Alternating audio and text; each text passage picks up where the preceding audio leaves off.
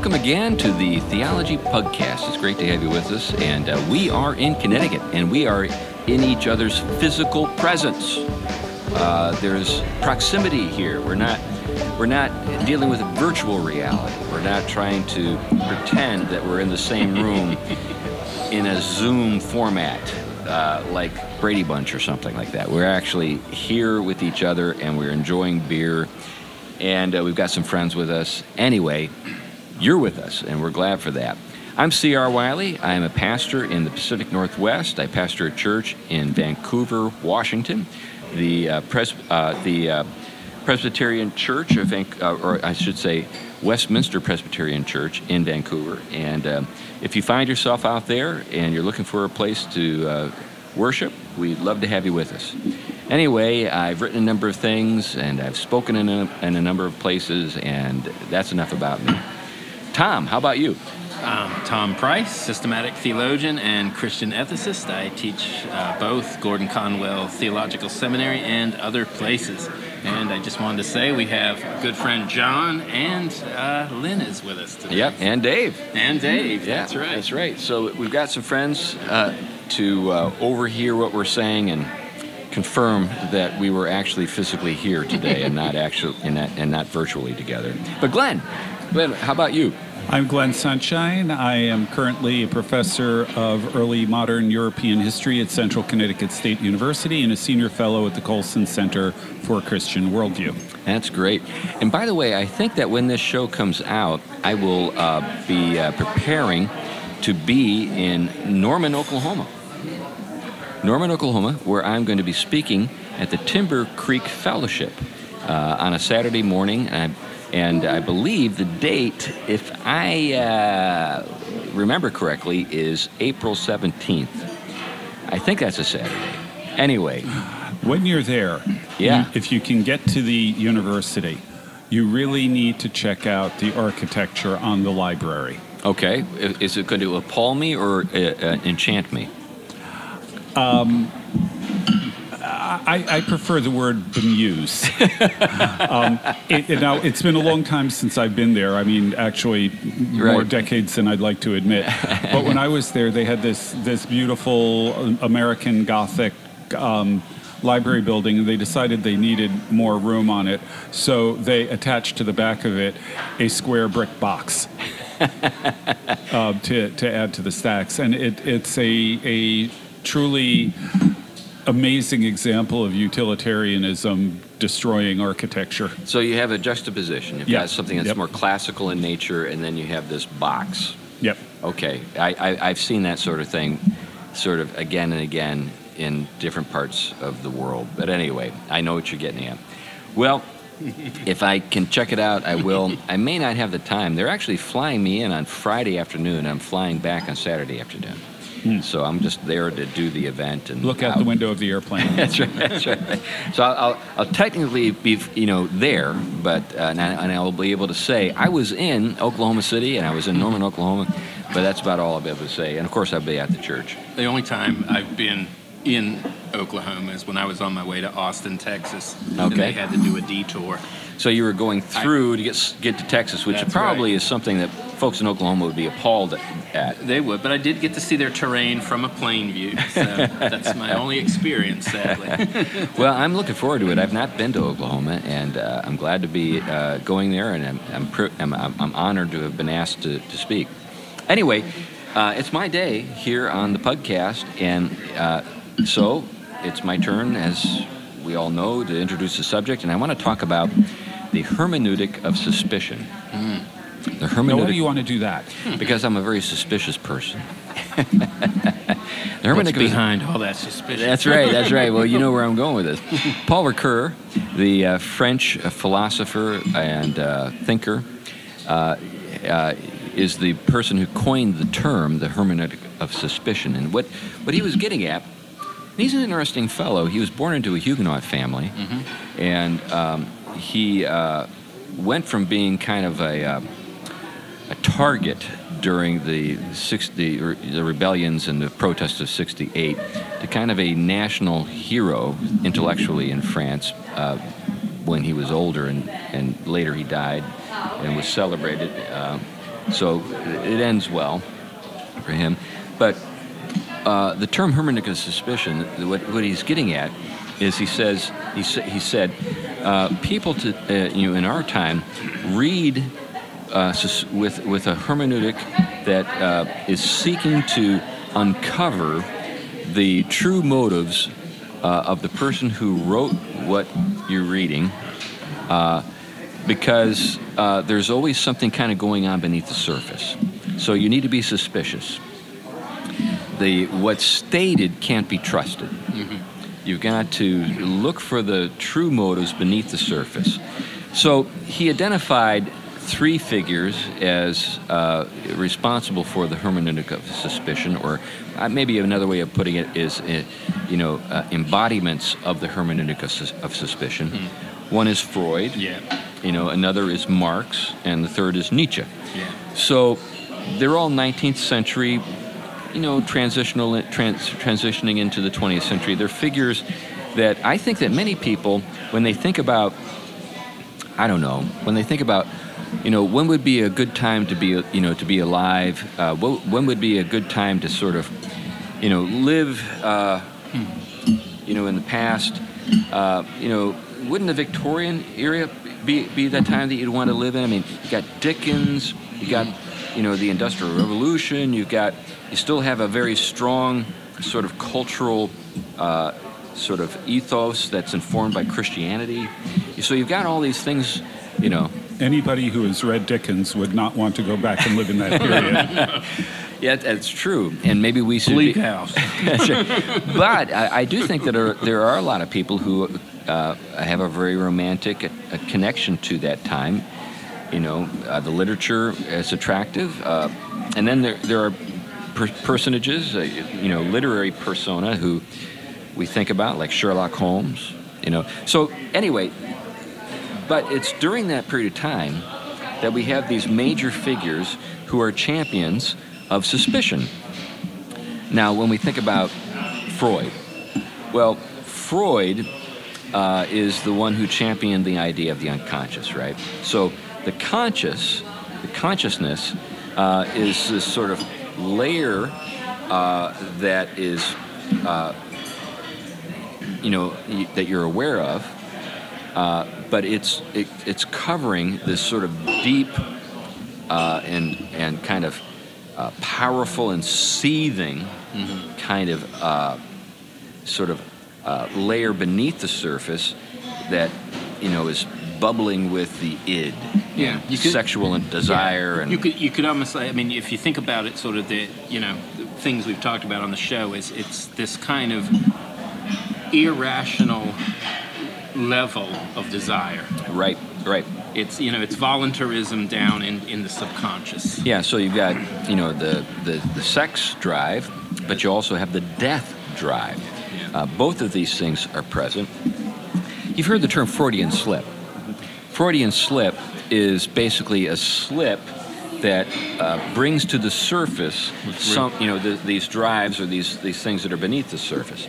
Now the superego is that part of your your personality or your you know sort of mental life that is uh, there to represent social standards and suppress uh, these uh, drives, right? Uh, hopefully, uh, you know, sort of redirecting them in positive ways. You know, an example of, of, of what Freud would be getting at when, with this regard to this is sports. You know, so as sports, competitive sport like rugby or whatever, is the death drive uh, sublimated and redirected in ways that are socially uh, useful and salutary. But what that means is that when we think about sport, think about rugby or football or even baseball or golf, there's something uh, ugly uh, there that's underneath the surface, and that's the, the desire to dominate and to kill. you know, like you see in the animal Yeah. kingdom, right? You Yeah. know, so so that is what Freud Yeah. contributes to the way we think and why we ought to, and, and that's his suggestion, or actually his teaching on why we ought to be suspicious. And so, yeah, what otherwise would look like claim, you know, virtuous acts are really under the surface very disgusting kind of things. That's right. That's right. Just, yeah, they're, they're, just tempered. They're directed or limited. yeah. Schopenhauer is another interesting figure in this whole discussion because Yeah. Schopenhauer talks about will, Yeah. not will to power, but just will, Will, yeah. raw will. And um, you know, uh, I remember you know, reading some something that Schopenhauer said, and it was uh, it was this: Why do we have the urge to grin when we hear that someone has died? That's a fascinating observation, but that's what he's getting at. There's some kind of primal, unconscious, subconscious, preconscious, irrational urge that he calls will that's at work. And we and we and we're ashamed of that and we suppress it. But it has a way of working itself out and bubbling up in all sorts of places. You remember the film Forbidden Planet? That's a I don't fa- think I remember it. Yeah. yeah, yeah. Forbidden Planet was uh, Le- uh, Leslie Nielsen was in Forbidden Planet before he did the Airplane franchise. he played a serious role in in Forbidden Planet, and in Forbidden Planet, there's this monster who keeps keeps uh, uh, uh, assaulting uh, this spacecraft from Earth that's that's landed to do some. I don't know exactly what they're there for, but Leslie Nielsen is the commander of the ship. But there is this sort of mad scientist who's there who's found this alien technology. And uh, he's got a beautiful daughter, of course. And uh, what happens is in the, in the uh, course of the film, there's this monster that keeps attacking the ship, this invisible monster, this, this energy force. Well, over the course of the film, it's revealed that it's actually the id of the professor, the father of the beautiful daughter, whose uh, id, or sort of irrational, monstrous, s- sort of subconscious self, is being energized and instantiated in this energy being that's attacking the ship. Why? Because he wants to protect his daughter jealously possess his daughter and keep his daughter from all those good-looking guys on the spaceship. so anyway, so that that was uh, the it was they, they referred to it as the monsters from the id, the monsters from the id. So that's one of the uh, you know uh, proponents of the hermeneutic of suspicion. So Freud would say you don't trust what people say, you don't trust reason. What you do is you use reason to uncover these irrational forces that are working uh, in you know a person's life. So that's that's the first. Now the second uh, is uh, Marx. So Marx maintained that uh, a society, uh, its culture, its uh, institutions that operate on the surface, actually are supported by the means of production, the sort of the power, uh, sort of arrangements within a society that uh, you know we see in the means of production with regard to capitalism, for example. So you've got these people who are self-interested. They're they're people who are pursuing their economic you know, interests, and they're using other people to do that. Uh, but there are a series of institutions in place to kind of keep people uh, sort of uh, numb, uh, drugged, uh, in an opiate state, keeps them keep them unaware of, of this exploitation that's going on. Yeah, that, and that's interesting because yeah, I mean here you go again. It's it, it's it's irrational forces, right? They're not governed by intelligibility. They're material. They're economic, largely, and power.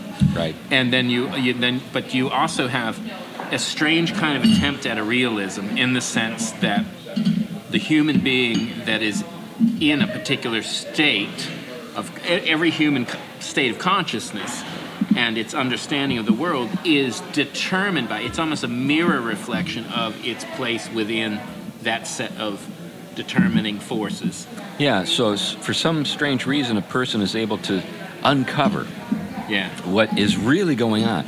only Now- marx you see that's real freedom there's your prophet right There you the prophet of freedom, Karl Yeah. Marx.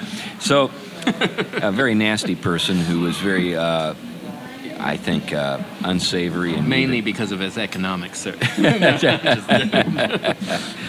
But uh, so you can't really take anything at face value.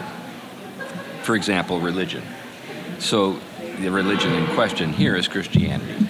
So the idea being uh, that well, Christianity, uh, according to Marx, is intent is, is sort of working to take your mind off of this, these material concerns and redirect your attention toward pie in the sky by and by. Well, interestingly, you get a, here's a therapeutic understanding of Christianity, right? It is a certain kind of therapy that allows you to cope with Right.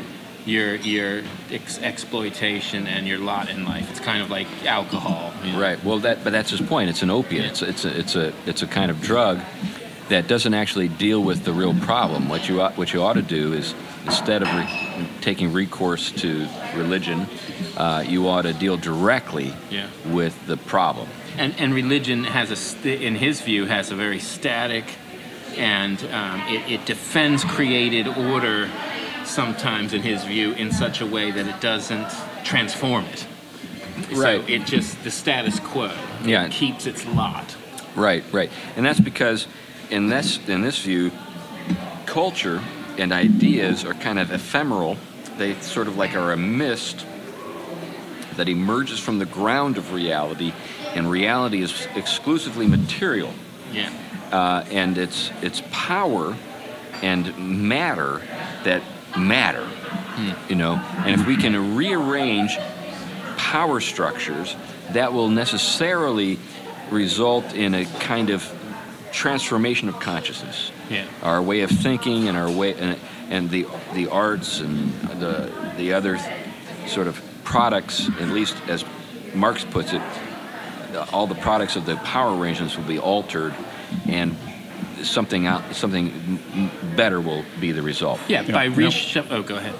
If it, to apply Freud to Marx for a moment, um, Marx's father moved the family to another city. They were Jewish, Right? and he converted to Lutheranism because it would be good for business. Yeah, yeah. And that may help explain some of Marx's feelings about religion. Yeah. Along with that, he was a member originally of a group known as the Young Hegelians. Yes.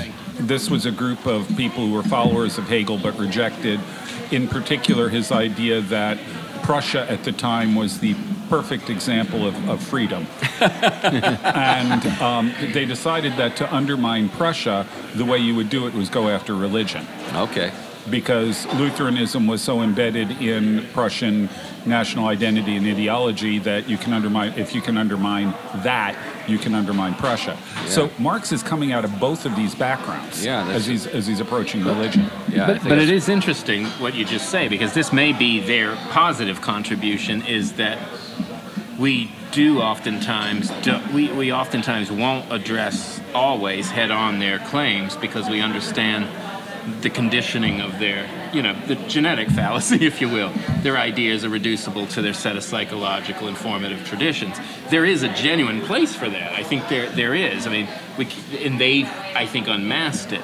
But i do think sometimes we we leave it there eh, all of us. And i think i think uh, classic christianity wouldn't. But we're, we're- i think we're going there. So i'm not going to say more. Yeah, well, yeah, Yeah. yeah, yeah. I think we are going there.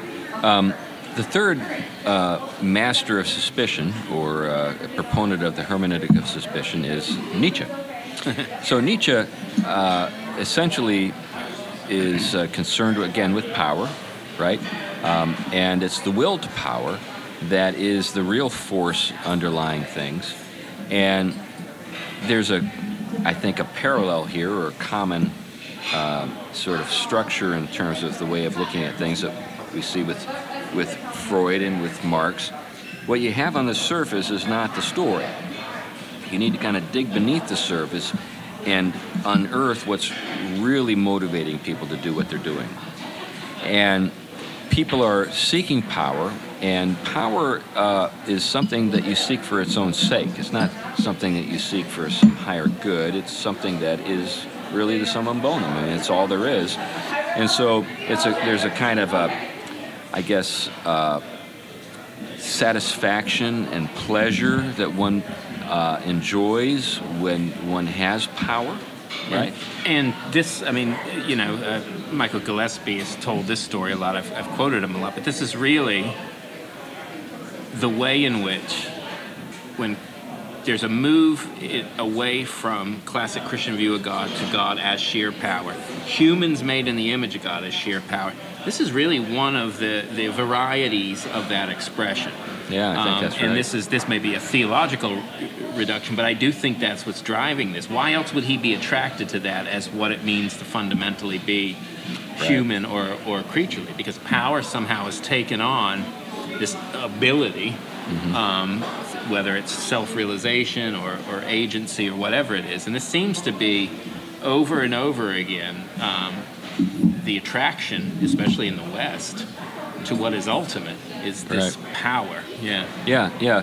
And of course, in the case of Nietzsche, as we see with Marx and Freud, you have to unmask, you know, things. You have to, you you have to sort of look beneath the surface. You have to be suspicious. Yeah. See what's really going on. So truth is nothing more than a, a kind of an army of metaphors Right. That's to to to cloak your your power and your privileges. that's that's the way Marx. Or, I mean, uh, Nietzsche, put, it. Yeah. At the risk of landing back in the genetic fallacy, what we're looking at with all of these guys, as well as with a whole host of others, um, Yeah. you know, you can look at Kierkegaard, you can look at Bergson, you can look at Dostoevsky.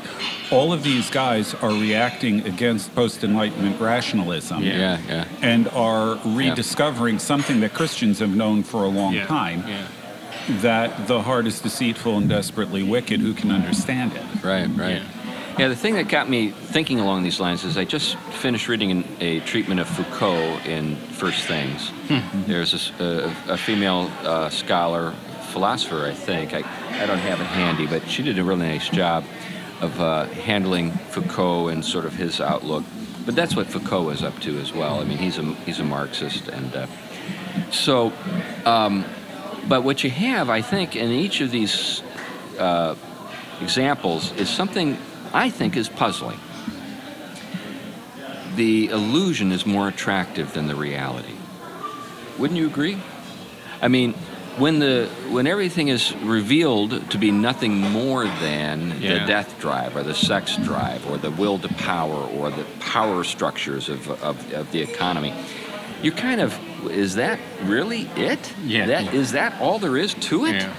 I mean, are we that base? Are we that bad? I mean, is it? Yeah. uh, is there nothing beautiful? Is there nothing good? Is there nothing true? Is there nothing worth living for? Yeah, it's just all the epiphenomena of one's being conditioned. And this is what Yeah. C.S. Lewis marvelously critiqued in The Silver Chair in the Chronicles of Narnia. I don't know if you recall. There they are with, I think it's the Green Witch. They're underneath the surface of, of Narnia, and she's describing, or she's she's dismissing, I should say, the the their memory of the sun. Re- Recall. Uh, and and what she says, is, oh, what you're talking about is merely a light. This is a very Freudian approach. You're just describing a light, and you're sort of projecting it into the sky with uh, this idea that this would be a comforting, and this would be a comfort to, to think that there is this actually this luminous body in the heavens. All it really is is just something in your head. And then, I, is it a puddle glum? Is it puddle gum or puddle? Puddle glum. Puddle, Glum, puddle yeah. glum. So People used to say that he was my role model. kind of like Eeyore. so anyway, so Puddleglum says, "Well, I can say this: our dream is better than your reality, and I'll take my dream."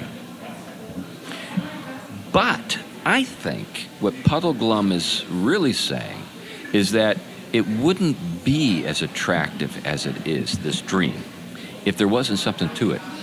Hmm. And, you know, it, it, there's there really is more.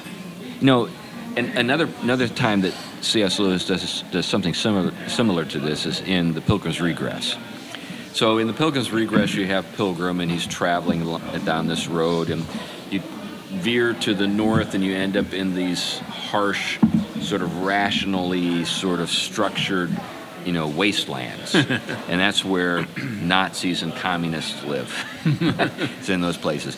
But there's this there's this scene where there's this giant, and if I recall correctly, there's a there's a kind of a X-ray effect that reason is able to produce to show the inner workings of the body of the giant, and the the point that I think Lewis is making, if I'm remembering the scene correctly, is that just because you know the sort of inner workings of a thing doesn't really mean you understand the thing, the point of the thing. And, and I think Tolkien is addressing the same thing when he's, you know, working with the character of Saruman, and Saruman's talking about, you know, breaking, you know, light in order to demonstrate the spectrum, and and then uh, Gandalf says, well, then it's not white any longer. In other words, white in this this this uh, illustration is a thing that's worth enjoying and recognizing for its own sake. Just because you break it apart doesn't mean you genuinely understand it. Whoever breaks a thing in order to understand it has left the path of wisdom. Yeah, that's Yeah. A, that's a great line, and and and in that line, Tolkien is, I think, critiquing the Cartesian approach, uh, and much of the modern approach to knowledge is in terms of reduction. Well, that's interesting because I mean, one of the, the classic way of doing this is redu- uh, is is the, uh, first principles. I mean, Lewis is in the tradition of first principles. The modern world is breaking it down into its its um, quantifiable. yes, quantifiable versus quantitative. Quali- yeah, that's right. And Qualitative. That's right. And so the qualitative, it like for classically in, in Christianity, for example, um, you you want the ultimate reality to be the light that shines on all the particulars. It doesn't mean the particulars are reducible to the ultimate, because in Christianity, especially not. But you return the first principle because they're they're the irreducible something from which, to which, and through which all things, or to which all things are. Um, and so, for example, today we would look at a, a, a text, and then we would look at it. We try to break it down into something this, you know, contingent, its historical particulars. But Scripture, when it talks about these things, tells you that's one layer of the picture, and it's an important layer. But that layer is not the principle from which you understand the full meaning, because it itself is dependent and creaturely. So that all the particulars of history, even together, do not create the source from which the, the being source and therefore the meaning source from which all the particulars are, are read. So the, when you go back to first principles, you're going to the ultimate reality that determines, defines, and orders everything. So to understand what something is that is creaturely, you have to understand upon which it depends, what defines and determines it, what form it has, and to what end it has. But this is very different. This is merely reducing it to its barest components and then leaving it there. There's no form, there's no finality, there's no from which, to which, uh, through which, and to which anything is. And I think that's one of the reasons why these ways of thinking about things have proven Yeah. to be so popular in our time because Yeah. um, it's a foregone conclusion for many people there are no formal or final causes. That's they right. don't. They just don't even think in those terms. Um, but I think there is a way back. Mm-hmm. Uh, I don't. I don't uh, mean to imply that this is the only way back, but I, I would. I would like to. su- I, I'm, I'm suggesting that it is one of the ways back, and it's a different hermeneutic. So you have a hermeneutic of suspicion, which doesn't take anything at face value and looks for sort of underlying motives. But what that does, I think, is it dehumanizes the person who's writing. That, that, that whatever you're reading, you, you're no longer reading something written by a person. You're looking, you're looking for some mal- malintent or some deceptive practice or uh, And the interesting thing is, it's always read mal or deceptive. yeah. Do you know what I mean? What if that? What if those? You know, I'm just for the sake of argument, not to be skeptical here, but but just you know, for the sake of argument, what if those forces actually aren't as sinister as they think? Yeah, yeah, What if they actually towards, like Darwin said, towards life and su- um, um, survival? yeah, You know, yeah. why is that negative? I'm just, Yeah. I, I'm just, I mean, I don't agree with that, but I'm just saying they always read it as if it's some, some, you know, like with Well- Descartes, something that needs to be managed and controlled. Well, I think it goes back to the garden. Yeah, I yeah. think that you know we have in Scripture the very first Yeah. uh, example of the hermeneutic of suspicion. yeah, yeah. Does Did you know that did God really say, Yeah. or you know why you know the why, the reason why he he wants you to you know, stay away from this tree and not eat this fruit is because he doesn't want you to be like him. you know, so the hermeneutic of suspicion is not something invented in the 19th century. It's been That's with right. us for a long, long time. Yeah. But It's, it's, very it's- primitive if you want to be reductionist. but, but but let me uh, let me uh, move with move on with, to the thing I'm suggesting here. So I suggest uh, a hermeneutic of sympathy. Let's uh, begin with the with the assumption. I think it no not no no this is it's more than an assumption. Let's begin with the with the truth that we're reading something written by a human being. which already Profound thought. Yeah, well, it is, but it already it, it creates a fuller picture here, because when that is the case, and see, this is this is sometimes. I mean, look, I I understand John Calvin has uh, something that can be as.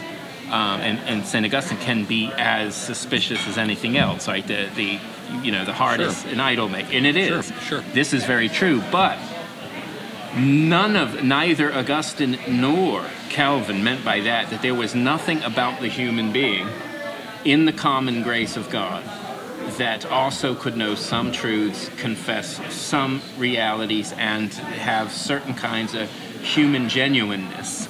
Well, and and and, and that's right. But but they also uh, uh, believed that they were human beings, That's right. tinctured with sin, t- uh, touched by, by That's, sin. that's right. And that's one of the things that you don't see with Freud or Marx yeah. or Nietzsche. They nothing that they write is confessional. Yeah. Nothing that they write says, you know what, I struggle with all this stuff too, and I'm trying to get over it. No, what they Yeah. what they assume is a kind of purity of intent on their own part. So they are judging the rest of humanity. Yeah. The self righteousness and Yeah, yeah. Yeah, So- yeah. but but let, let me step back to my hermeneutic of sympathy. So if I if, if I recognize that I'm, re- I'm reading something written by a human being who's as mixed a bag as I am, I have my good days, I have my bad days, I have good motives, I have bad motives. Okay. now, because I have bad motives, I can be suspicious of the motives of other people, but that does not exonerate me. It just brings to the surface the fact that human beings are fallen and we have to be aware that we fall short of our highest ideals. But we still have ideals. We still long for things that are true and good and beautiful. Now, if I'm reading someone whose work has actually survived down the centuries or through the centuries and has actually arrived at my desk, that's in, in some sense an endorsement by many people. Uh, and that endorsement is, you know, there's something worthwhile for you to know that this person said or wrote. And uh, you ought to read it. So, I've got two reasons to be sympathetic. One is that I'm reading something written by a human being. The second is that other human beings have taken the trouble to preserve what this person has read or written and passed it, pass it down to me. Now, we all know there are tons and tons and tons and tons and tons and tons of things that we write that will never make it past tomorrow. Yeah. They're just not that great. They're not that. Yeah. They're not worthwhile. Yeah. But if something has endured, that's something to consider when we read. So those two things, in my mind, uh, help me read sympathetically. I, I would add a third Okay. the golden rule. Yeah. Yeah. You know, i- i- if you follow what Jesus is saying there, you should not assume bad motives or hidden agendas or things like that from other people if you don't want them to assume those things about you. That's right. That's right. And I'm going to add another. Coming from Karl Barth, of all people. He was talking in particular about church fathers, but he, this could be applied to anyone in particular, is honor your father and mother. Yes. Because does it matter who your immediate parents are? You, your father and mother go all the way back.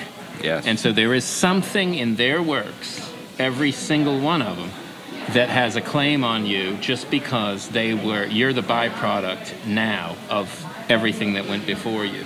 And I think that actually kind of gets to the to what I think is the the malintent of the hermeneutic of suspicion. It's an attempt to throw off the claims and the sort of the uh, the constraints uh, that uh, we feel when we recognize our debts. Yeah. You know, we say, well, I mean, if this person uh, has contributed to my welfare, I really owe them some kind of uh, acknowledgement and some gratitude. Right. Yeah. Right. Well, that's it. This in, in any kind of um, way in which those claims could have something that determines me in any way that's inconsistent with the way I want to define myself. Yeah. And see, that's one of the gifts I think of of ancient writers and, and the like is that they bring into me a set of claims that yes, I don't always. I mean, you have to weigh them up against the final truth, Scripture, and Sure. your participation in the community of faith and all of that. But what you, you're not doing is ignoring them or just saying, oh, that they're irrelevant or they have nothing to say. Um, it's the exact opposite. They have something to say because of who they are and, and, and what claim they do have on me. And there is this resistance to anything that is going to form me. Right, right. Yeah, Yeah. and and what prompted my thinking along this lines is I I conducted um, a seminar on uh, Xenophon's uh, Oikonomikos, which is you know uh, a great work from antiquity written in the fourth century. Most scholars believe uh, Socratic dialogue in which uh, Socrates uh, has two interlocutors, one of whom is a failed or failing, uh, you know, head of house, and another who's a successful head of house. Now, both of these are, are men, and uh, uh, and in the course of the dialogue, Socrates is trying to understand, you know, what is it about the guy who's succeeding that contributes to his his success. Now, Foucault actually wrote a commentary on Oikonomikos. Now, what do you think Foucault was obsessed with? Power relations, biopolitics, all Yeah. that kind of stuff. He was not at all interested in what makes a household function. That was not why he was reading the book or reading the dialogue. He was reading the dialogue with an agenda, and the agenda was to uncover the sinister sort of agenda uh, you know, that ancient uh, men in Athens, uh, you know, were sort of pursuing at the expense of other people. To his credit, he did at least try to read it. Well, that's right. He But actually, just not, that's not sympathetic. yeah, he didn't. He didn't read it sympathetic. And I read. I think the reason why Foucault didn't read it sympathetic, well, well a couple of things. He's a homosexual. Yeah. You know, he's not. and and from what I'm reading in more recent literature, he was also predatory towards minors. wow, wow. Yeah, that's there's a lot of Yeah. recent work co- came out on that. Okay. Well, I'm And- not. I'm not surprised. And though, to his credit, besides all that distorting vision, um, he actually was obsessed with reading the church fathers.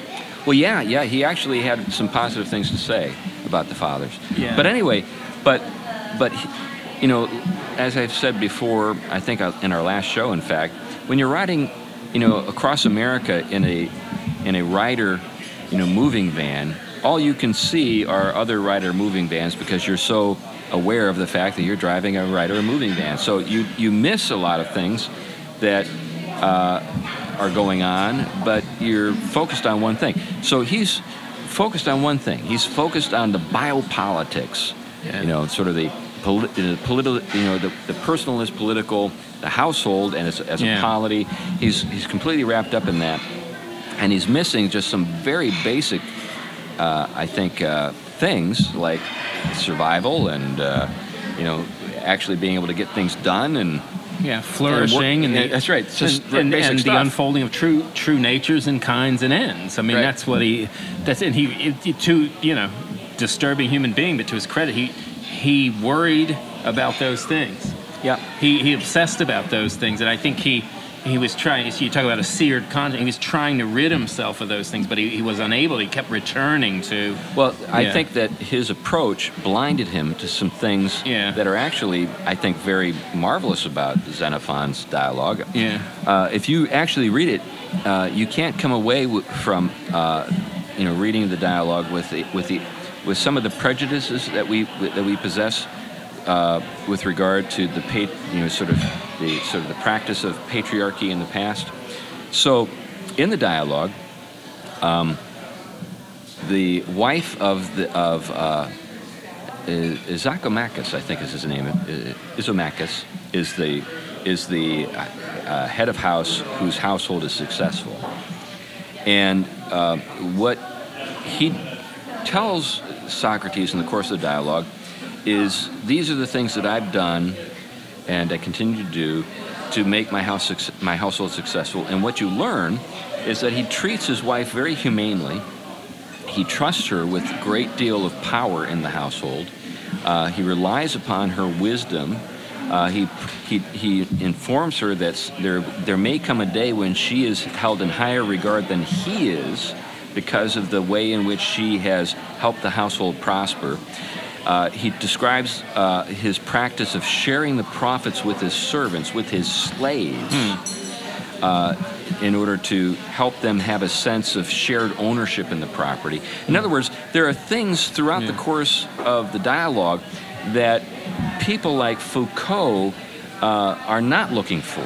Well, that's Ellis's point with literature. They, there's a whole tradition here of literature and ideas and writings that are doing this stuff that are completely being ignored. But that's my point, and the Yeah. reason it's being ignored is we don't sympathize. Yeah. we, need don't. we, need don't. straw men to affirm ourselves rather than be challenged and and confront reality. Yeah, if we if we read uh, Xenophon sympathetically, if we read Aristotle sympathetically, we would see things. For example, now famously, you know, Aristotle talks about uh, people who are s- uh, natural slaves. Now, what he's saying is not what modern people think he's saying when they hear the word natural, because when we think of the word natural, we think of genetics, Yeah. right? We think about uh, you know, sort of uh, laws of nature that are that are uh, you know irrefutable and can't be changed. That's not the way Aristotle thought. Aristotle was essentially addressing a, a, the sort of the reality on the ground. There are some people who simply don't know what to do, hmm. and they need to be told. it's that nat- that's natural. In other words, kind of the reality on the ground. But also, if you read Aristotle's treatment of slavery sympathetically, you can see he was uncomfortable with slavery. And one of the reasons why we know he was uncomfortable with slavery is because he proposes a solution to slavery that is missed by many readers. Except for Thomas Aquinas, I might say, who was opposed to it. Anyway. Yeah, yeah. Well, I- one of the things that he that, that uh, uh, Aristotle said is if we could create automata, in other words, robots or machines, to do certain things, we wouldn't need slaves. And he actually uses uh, Hephaestus and Icarus. So the tripods of, of Icarus. He says if we could ever come up with something that was actually that actually worked like the tripods i think it's a i think it's Icarus. Maybe it's a he actually notes both. I think there are two different examples from from lo- the lore or mythology that aristotle was acquainted with that he uses to demonstrate why slavery is not necessary if certain conditions were different so he's entertaining even then, and he he raises the question: Is slavery something? In other words, it's a it was a, it was a subject of conversation. He wouldn't have raised the question: Is slavery necessary or natural? Uh, if there was no discomfort, if you get my point. Yeah, yeah. But you won't pick that up. You won't note that if you read uh, Aristotle with a with a with sort of a hostile frame of mind, looking for hidden agenda. Yeah, the anachronism, you know, I, I think that's the other thing is hermeneutic suspicion is just sheer anachronism. Yeah, I mean, you're just reading what, what you consider to be suspicious onto the whole past. I mean, you wouldn't have even arisen to the place you are if it wasn't for the past that gave rise That's to you. I right, mean, that's really, right. let's if we want Say to play thank that you. game, Thank- if we want say to play that thank you. game, That's right. Say we want to be thank you. suspicious. right, right. Yeah, well, let's be suspicious of, the, of the hermeneutic of suspicion Well, and all uh, those David- clowns. Yeah, the Steinmetz used to say that. Was, once you turn it around, it becomes Yeah, it yeah. becomes uh, becomes pretty evident. evident. Yeah, and that's you know, and I think that's what even what uh, Glenn was doing. You know, in mentioning the history, when you start to turn it around, if you're going to play the game, you can unpack a lot of things there. Um, and it, but that it, that does you know raise another question is is you know. The, this is one of the things I think, especially in the climate we are now, is this this thinness of reality's complexity. Because there is, and this is what all the critical theorists and everyone else, there are places at which human beings, structures, everything else have sin ingredients and they get advantages of. On the other hand, if we say everything is that, we end up with the problem we have now, which is any suggestion otherwise is automatically sus- considered suspect, and therefore no actual ability to bring out the complexity which is necessary for any genuine engagement with the reality. Or even to just move ahead. Yeah, well, that's it. and to actually commune with people. Yeah. What what what these people have have given us is a world of uh, isolated uh, monads. I mean, w- w- Yeah. there is no genuine communion. yeah. Well, and, and this also, I think, feel, feeds into the entire idea of microaggressions Yep.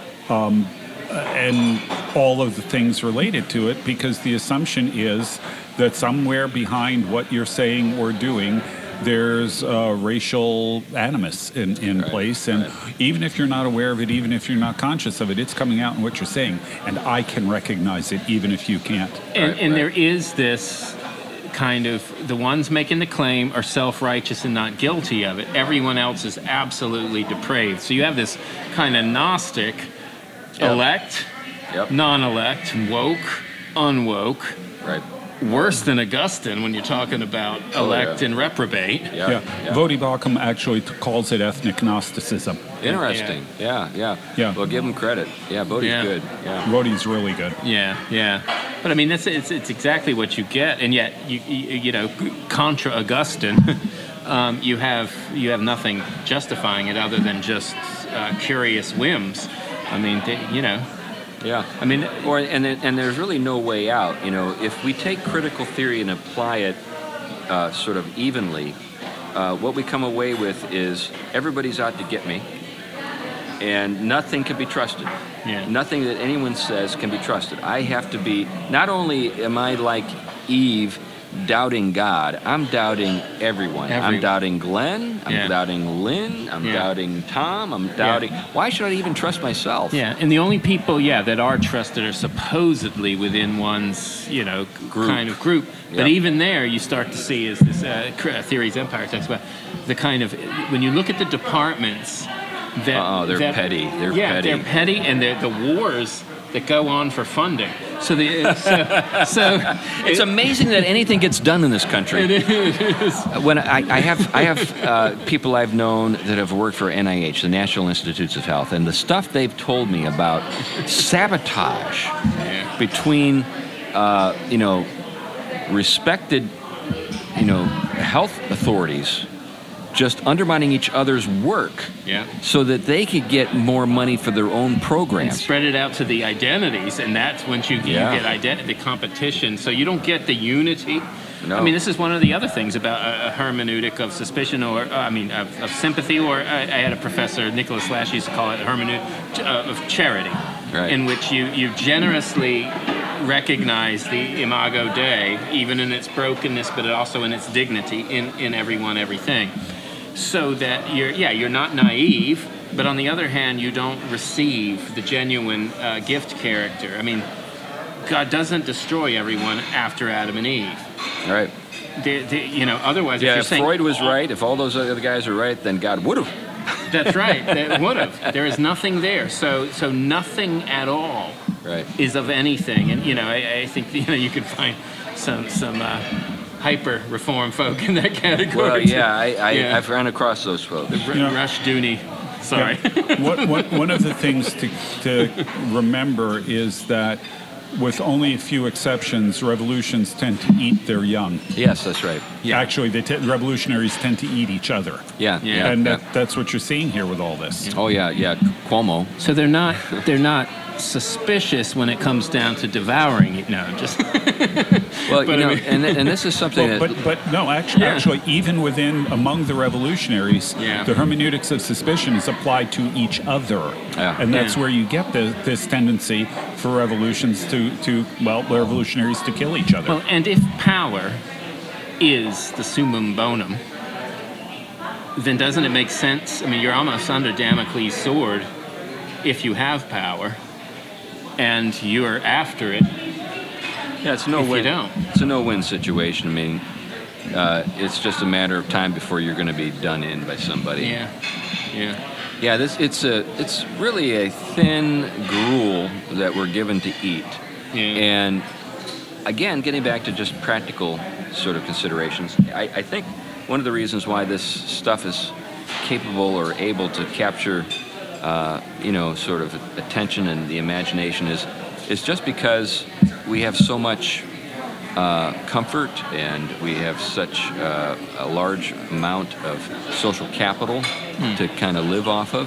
yeah. Um, we, uh, well, you know, it- you know, I was thinking about this the other day, thinking about Carl Sagan. You know, the Yeah. the uh, pop scientist, atheist dude who is well known for his series Cosmos back in the '80s. Um, Co- you know, Sagan was famous for for um, saying to his listeners, "You are stardust," with this sort of, you know, uh, sort of tone that this is this is something that should make you think very highly of yourself. Well, you know, so are frogs and and rocks. Yeah, yeah. That, that that's the thing that always got me about um, uh, the sort of pantheism of the New Age movement. You know, people. Uh, you got uh, Shirley MacLaine running down the beach yelling, "I am God," uh, but then again, so is Pond Scum. well, that's that's it. Yeah. You've got to have some sense of hierarchy and some sense of layering for there to be a sense of self worth in saying uh, something like that about yourself. Yeah. But I think the thing that I'm getting at here is that these people have to cheat. So Sagan is cheating at that moment when he's essentially sort of siphoning off from the uh, riches of the Christian faith. Uh, the the notion that being a heavenly being is something important and beautiful and significant. And that our end is uh, in the West glorification, in the East deification. This Right. notion of of being being um, in union with God and in the image of Christ. And I, and I guess this gets back to what you were saying about being suspicious of the suspicious, in the sense that they're they're up to things, uh, and the reason why their their rhetoric has power is because they're lying.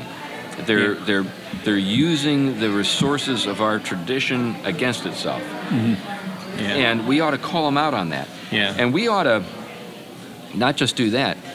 We and this is where it's tricky. This is where it's very tricky. We ought to even read those guys sympathetically. Yeah, I, I, I think you're right. I mean, this is uh, this is something. Yeah, this is where you know this is where kind of some of our audience may, you know, shut their shut their pod off. I don't even know what they're listening on. Well, you, you should actually listen to us sympathetically too. At least, yeah. I mean, it's. I mean, you. We should. Well, I mean, they look, should, we should listen to Glenn sympathetically, but just as Michel Foucault, who I, I detest morally, right, right.